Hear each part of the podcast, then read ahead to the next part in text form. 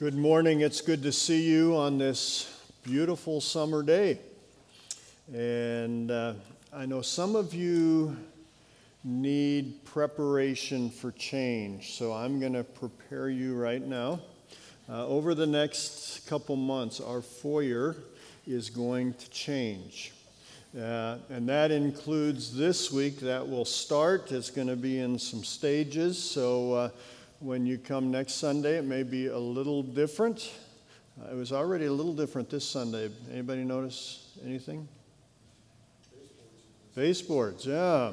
So this afternoon, we need to clear that out. So if you have a few minutes after service this morning, we'd love to have you stick around and help us. And uh, we're going to clear a bunch of that stuff out because they need to be working on that tomorrow. So if you're able to help, we'd sure appreciate that.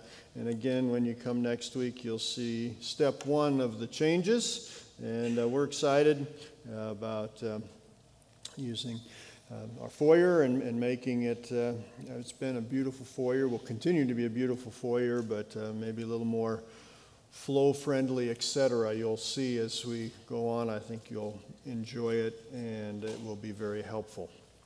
Let's pray. Father, as we come before you this morning, may we recognize that you are Almighty God. Lord, as we celebrate the baptisms, a step of obedience that those this morning have taken, we're so grateful and we praise you and uh, just grateful that we can uh, join with them in celebrating uh, your work in all of our lives. Lord, as we look at the life of David this morning, may we be challenged in our relationship with you. We pray this in Jesus' name. Amen. As we continue in the life of David, we're in 2 Samuel 6 this morning. David has become king. The last chapters of 1 Samuel describe the deaths of King Saul and his son Jonathan. In the early chapters of 2 Samuel, David has become king, first over a portion of Israel and then over the entire country. And as we come to 2 Samuel chapter 6, we see that David demonstrates what's a priority in his reign, and that's to bring the Ark of the Covenant back to Jerusalem. The Ark had been gone for almost 70 years, and David wanted it back as part of the centrality of God and Israel's worship. Follow along as I read the first eight verses of 2 Samuel chapter 6. It says, And again David gathered all the choice men of Israel, 30,000. And David arose and went with all the people who were with him from Baal Judah to bring up from there the ark of God, whose name is called by the name the Lord of hosts, who dwells between the cherubim. So they set the ark of God on a new cart and brought it out of the house of Abinadab, which, been, which was on the hill. And Uzzah and Ahio, and Ahio, the sons of Abinadab, drove the new cart. And they brought it out from the house of Abinadab, which was on the hill, accompanying the ark of God. And Ahio went before the ark. Then David and all the house of Israel played music before the Lord on all kinds of instruments of fir wood, of, on harps, on string instruments, on tambourines, on sistrums, and on cymbals. And when they came to Nachon's threshing floor, Uzzah put out his hand to the ark of God and took hold of it, for the oxen stumbled. Then the anger of the Lord was aroused against Uzzah, and God struck him there for his error, and he died there by the ark of God. And David became angry because of the Lord's outbreak against Uzzah, and he called the name of the place Perez Uzzah to this day. So let's get a little picture of what's happening. First of all, the ark itself. If uh, you follow the, the nation of Israel in the Old Testament, you recognize that the Ark of the Covenant was a central part of their worship. It was originally built as they were in the wilderness on their way to the promised land. And God gave directions for the building of this Ark of the Covenant, which would be the dwelling place of God. And so we see it was beautiful, ornate. And so they built the ark, and, and God gave instructions how to build it, what to put in it, how to cover it, and how to carry it. And so we see as, as they took that with them and they brought that with them into the promised land. And as they brought that into the promised land, again, it was a central part of their worship. Well, if you come to 1 Samuel chapter 5, you see the, the nation of Israel was fighting against the Philistines.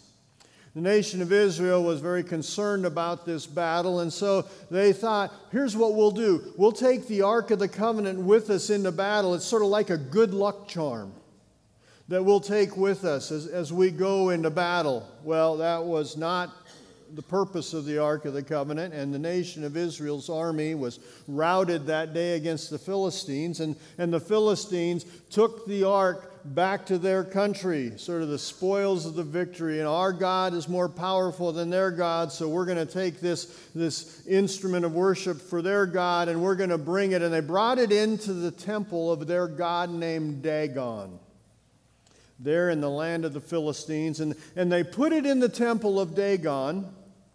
And as they put it in there, they, they left that day. They came back the next morning, and you see this reported in 1 Samuel chapter 6.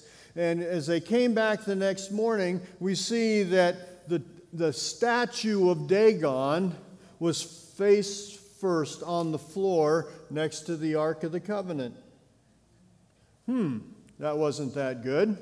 So they, uh, they propped the statue back up again, and the next morning they came, and again they found the statue of Dagon flat on its face, and, and this time the head had broken off and the hands had broken off. And, and we also see that the Philistines were having some, uh, some plague issues, and so they said, We got to get this thing out of our country. And so what did they do? They, they made a plan and they, and they sent it out of the country. We'll look at that here in just a little bit. And, and got it to the edge of Israel. And there it sat for about 70 years. And now we come to 2 Samuel chapter 6. And we see here with David that, that David had a right heart, but he chose the wrong action. Now, his heart is seen in his priority of moving the ark to Jerusalem. He made that moving of the ark a priority of his reign. We saw that 2 Samuel 6, the first two verses that we read earlier. Going to read it again here just to prepare us again. It says, Again, David gathered all the choice men of Israel, 30,000. And David arose and went with all the people who were with him from Baal Judah to bring up from there the ark of God, whose name is called by the name the Lord of hosts, who dwells between the cherubim. So we see the ark had been taken by the Philistines, brought back just over the border, and the Philistines said, We don't want anything to do with this. And so it, it sat by the house of Abinadab for many years. During Saul's reign, which was about 40 years, or was 40 years, nothing was done. And so, again, that time before Saul reigned and during Saul's reign, about 70 years. And David, as one of the first things that he did as king, he said, We need to bring the Ark of the Covenant to Jerusalem. Jerusalem central to the worship of God, the worship of God central to the plan that David had for the people of Israel and the Ark of the Covenant a central part of the worship. A great demonstration of a heart that strove to, to seek and to worship God, and a king who desired that a nation would worship God. Reminds you, if, if you listen to people, uh, you know, we use the example of the president if somebody's running for president, oftentimes they, they lay out the things they're going to do their first day in office, which points to their priorities. David, as, as he is very new in his reign over all of Israel, he says, One of the first things that we're going to do is we're going to bring the Ark of the Covenant back to Jerusalem. We're going to bring it to Jerusalem where it belongs as a central of our as central, central in our focus.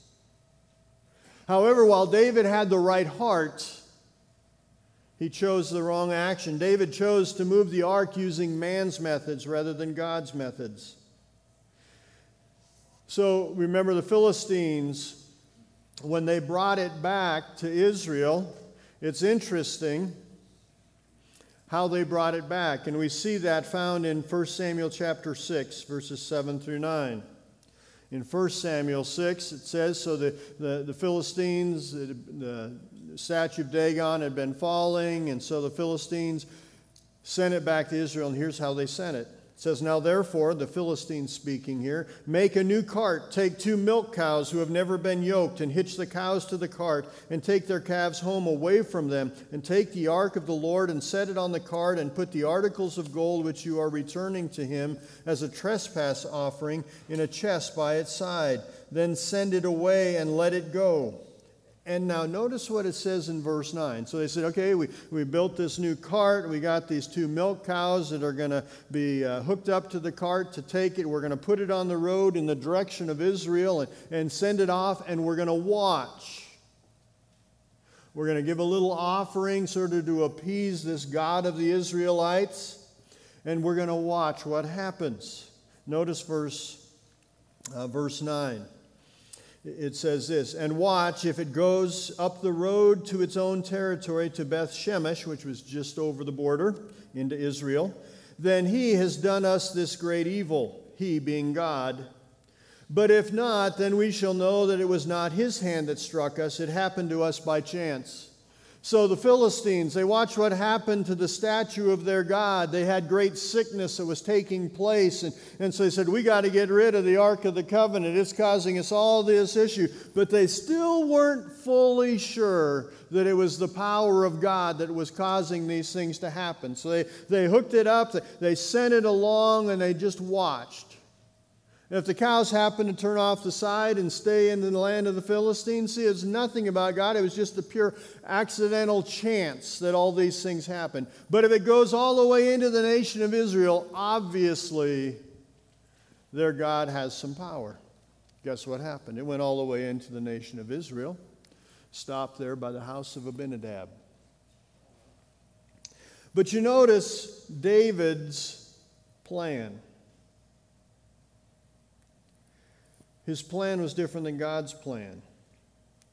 We see a parallel passage in, in 1 Chronicles 13. And, and as, as you study the Bible, just a, a little help to understand sort of the, the flow. If you see, because you see 1st and 2nd Samuel, 1st and 2nd Kings, and 1st and 2nd Chronicles. And, and all six of those books talk about the time of the kings of Israel, and then in the latter part, Judah and Israel, when it splits into half. If you take First Chronicles, it matches what takes place in First and Second Samuel. And if you take Second Chronicles, it matches what happens in First and Second Kings. First Samuel focuses mainly on the reign of King Saul. Second Samuel on the reign of King David. And then First Kings, the reign of Solomon and some of the following kings, and Second Kings, the rest of the kings of, of, of Israel and Judah and uh, those match with Second Chronicles. So, First Chronicles, you'll see a lot of parallel passages to what we were going through in, in First and Second Samuel. So, in First Chronicles 13, we see a, a more thorough description of David's plan to bring it Jerusalem, and we see that in the first four verses of 1 Chronicles 13. It says, Then David consulted with the captains of thousands and hundreds and with every leader. And David said to all the assembly of Israel, If it seems good to you, and if it is of the Lord our God, let us send out to our brethren everywhere who are left in all the land of Israel, and with them to the priests and Levites who are in their cities and in their common lands, that they may gather together to us, and let us bring the ark of our God back to us, for we have not inquired at it since the days of Saul. Then all the assembly said that they would do so, for the thing was right in the eyes of all the people. Now, again, here, just like we saw in our passage in 2 Samuel, you see the heart of David desiring to bring the ark back so, so they could worship and, and they recognize the importance of God being central in their nation. And that was great. But there's a couple things there that, that point to David's wrong action. What did he do? He gathered all the leaders together to, and they, they had a big discussion on, on what we should do, and they came up with a plan. And there, as we read again at the end of verse 4, everyone was pleased with the plan. The problem was, it wasn't how God had set it up. God had a different plan. Now, you can say their goal in the end was good, but their plan on how to reach that goal was wrong. And if you saw what the Philistines did, you'll notice that David's plan was very similar to the Philistines, knowingly or unknowingly. The only differences were the area that it traveled, the Philistines' plan, it was from the nation of the Philistines into the edge of Israel. Now, from the edge of Israel, hopefully to Jerusalem, as we saw and we read at the beginning, they didn't quite make it. The other thing is instead of cows, they used oxen. And so we see that David's plan was different. You see, David asked the right question but he asked it to the wrong people. He sought the counsel of the leaders instead of seeking out what God's plan was for moving the ark. And it's important for us to recognize that God cares how we go about things, not just the end result. Oftentimes we say, Yeah, God, I want to honor you, and this is my plan. This is how I'm going to do it. And God may have a different plan. And we need to seek God's direction. And I don't fully understand this because I am confident David knew the history of the nation and was familiar with the law. We call it the Pentateuch. I, am sure he was. But for some reason, David didn't go to the instruction manual on how to move an Ark of the Covenant. Now, we, we have a little view of the Ark of the Covenant. It came, I believe it was the 80s. I didn't look this up, but it was redone here recently, by the way. And, and, and we all know it's now in some government storage building in Washington, D.C., right? Uh, it's not. That, that's not true. But, uh, but you see, God set up. Again, we mentioned this earlier how to build it, what to put in it, how to cover it, and how to carry it. And David didn't follow God's instruction. And oftentimes we, we have our own plan and we say, God, this is how I'm going to do it. Now you bless it. And we may even have a good heart.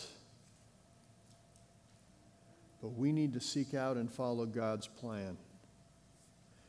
And because of that, and, and by the way, in, in, in verse 7 that we read, it says, because of Uzzah's error. That term error gives an idea of irreverence. And when we look at the story, and here is Uzzah, I mean, anybody would do what he did. He's walking alongside the ark. He's one of the sons of Abinadab, and, and they're having this giant parade. I mean, everybody's excited. They're playing instruments. The ark is going back to Jerusalem. And Uzzah does what we think any of us would do. You see something begin to fall, what do you do? You reach out to steady it. What was so wrong about that? Well, two things were wrong. Number one is Uzzah wasn't living in full recognition of the holiness of God.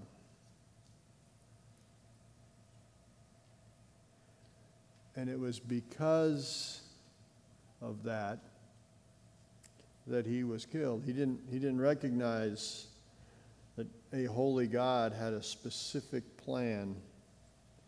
But it also goes back to King David and those leaders who came up with their plan rather than God's plan because they put Uzzah in a position to fail. And so we see that, that Uzzah died, and what, what the day began is an incredibly great celebration, music and parade route, and everybody cheering and singing and playing the instruments. I mean, this is wonderful. All of a sudden, it's amazing what happens when somebody dies in the middle of the parade. It just sort of loses its steam. And that's what happened. What began as a celebration ended with funeral preparations. But God cares how we go about things, not just the end result. In verses 6 and 7, we saw, and when they came to Nachon's threshing floor, Uzzah put his hand to the ark of God and took hold of it, for the oxen stumbled. The anger of the Lord was aroused against Uzzah, and God struck him there for his error, and he died there by the ark of God. The party was stopped. And we find that it stayed by the house of a guy named Obed Edom for about three months. But during those three months, we don't, the, the narrative doesn't share more, but we obviously, by the next verses, recognize that in those three months, David recognized his error. Maybe did a little review of, of God's instruction manual. And we see that part two of the story, we see a right heart, right action. David determined to move the ark using God's directions. Back to First Chronicles, again, a parallel passage at the beginning of chapter 15, verse 2. It says, Then David said, No one may carry the ark of God but the Levites, for the Lord has chosen them to carry the ark of God and to minister before him forever. So they began a second celebration as they moved the ark, but this time the celebration ended on a much more positive note than parade one. And we find that David was overjoyed when the ark was brought to Jerusalem. Notice what it says in 2 Samuel 6, verses 12 through 15. It says, Now it was told King David, saying, The Lord has blessed the house of Obed Edom for all the things uh, for all that belongs and all that belongs to him because of the ark of God. So David went and brought up the ark of God from the house of Obed Edom to the city of David, that's Jerusalem, with gladness. And so it was when those bearing the ark of the Lord had gone six paces, and again it was correct, it was the Levites carrying it on their shoulders with poles through the rings that were placed on each side of the ark as God had planned. So when they went six paces, it says that they sacrificed oxen and fatted sheep. Then David danced before the Lord with all of his might, and David was wearing a linen ephod. So David and all the house of Israel brought up the ark of the Lord with shouting and with the sound of the trumpet.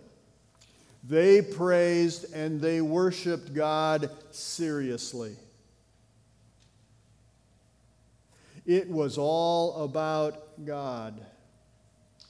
I'm afraid sometimes in our worship, we're concerned what others may think rather than considering God. But there's another interesting part of the story in the next verses. David's wife, her name was Michal, did not join in the celebration. While the nation celebrated, David's wife Michal stewed. Notice what it says in verse 16, and then we'll jump down to verse 20. It says in verse 16 Now, as the ark of the Lord came into the city of David, Michal, Saul's daughter, looked through a window and saw King David leaping and whirling before the Lord, and she despised him in her heart. We go to verse 20. David's coming home after the celebration's over. It says, Then David returned to bless his household, and Michal, the daughter of Saul, came out to meet David, David and said, How glorious was the king of Israel today, uncovering himself today in the eyes of the maids of his servants, as one of the base fellows shamelessly uncovers himself. By the way, her, aunt, her statement to him was filled with sarcasm, dripping with sarcasm. David, you made a fool of yourself. In front of all these people, you are not living like a king. You are not acting like a king. David focused on God. His response is interesting here. In verses 21 and 22, it says this So David said to Michal, so she just got done saying, David, you made you a fool of yourself Your actions were beneath a king. You acted like a commoner, David. You acted like one of those people. Notice what he says in verses 21 and 22. It says So David said to Michal, It was before the Lord who chose me instead of your father and all his house to appoint me ruler over the people of the Lord over Israel. And we're going to stop there for just a second. Now, if you came into my office for counseling, we may use this passage on how not to talk to each other. First of all, Michal. David, this is a pinnacle of his new kingship. His passion, and what should have been the passion for the whole nation, bringing the Ark of the Covenant to Jerusalem. This should have been a celebration. David's coming home. He's walking on cloud nine. Things are great. He walks into the house, and what does his wife do? Say, Oh, what a fool you are. You embarrassed me in front of all of those people. Now, David's response, and, and this is hard because he, uh, he spoke the truth. And Michal needed to hear it. I, I don't know, maybe he could have said it a little differently because he starts his response by saying, Yeah, I'm David. I am the king. You got that right. And I'm the king because your father blew it. Your dad was a jerk. And so, probably not the best way to start it, even though it was truth. But he goes on and brings out a very important point. He says this Therefore, I will play music before the Lord, and I will be even more undignified than this, and will be humble in my own sight. But as for the maidservants of whom you have spoken, by the way, spoken down about them, by them I will be held in honor. You lashed out at me, you lashed out at the people, talking about how foolish and how low we were. But guess what, Michal? They get it, you don't. And I love that phrase that he said there I will be more undignified than this, as he humbled himself before the Lord. He reminded Michal and reminds us it's not about me, it's about Him. And my worship is about Him, it's not about me. And my focus is on Him, it's not on me. And if other people consider me a fool, so be it. My goal is to please God. Now, in, in 1981, I went to a concert. The guy's name was Dallas Holm. It was in Butte, beautiful Butte, America, right? Uh, any Butte people here? They were in first service. I heard an amen when I said Butte. I, okay. All right. Um, anyway.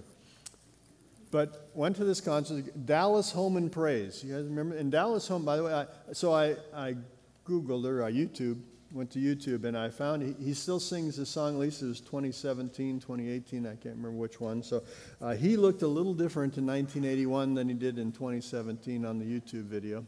I probably looked a little different in 1981 as a high school senior than I uh, looked in 2017. But the song was this, and it's amazing. Uh, it was a really cool concert.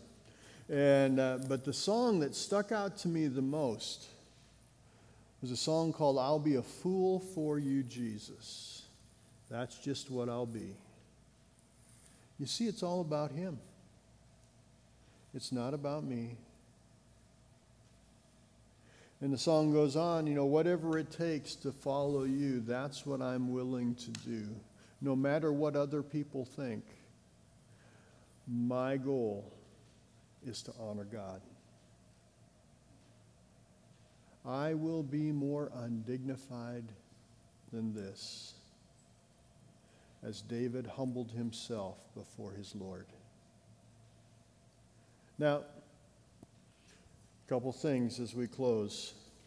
First of all, Jesus must be our priority. David, and we, and we have talked about and will talk about some of David's sins, but yet he was called a man after God's own heart. Was called a man after God's own heart because of attitudes like this, where he said, Following God is my most important action. Worship is what I am called to do. Jesus Christ needs to be our priority as God was David's priority. Also, God cares about our actions as well as our goals, whether it's taking a shortcut, doing things that aren't right, not following God's instructions. We need to make sure that our actions, as well as our goal, honor God, which leads us to the third part and that's this joy comes when we obey. David celebrated, and a nation celebrated. Because in obedience and in worship, they followed God. Let's pray. Father, thank you for your goodness and your love. And I pray that you would help us today to, to recognize that you are to be our priority. Help us to recognize that that our actions, as well as our goals, need to honor you.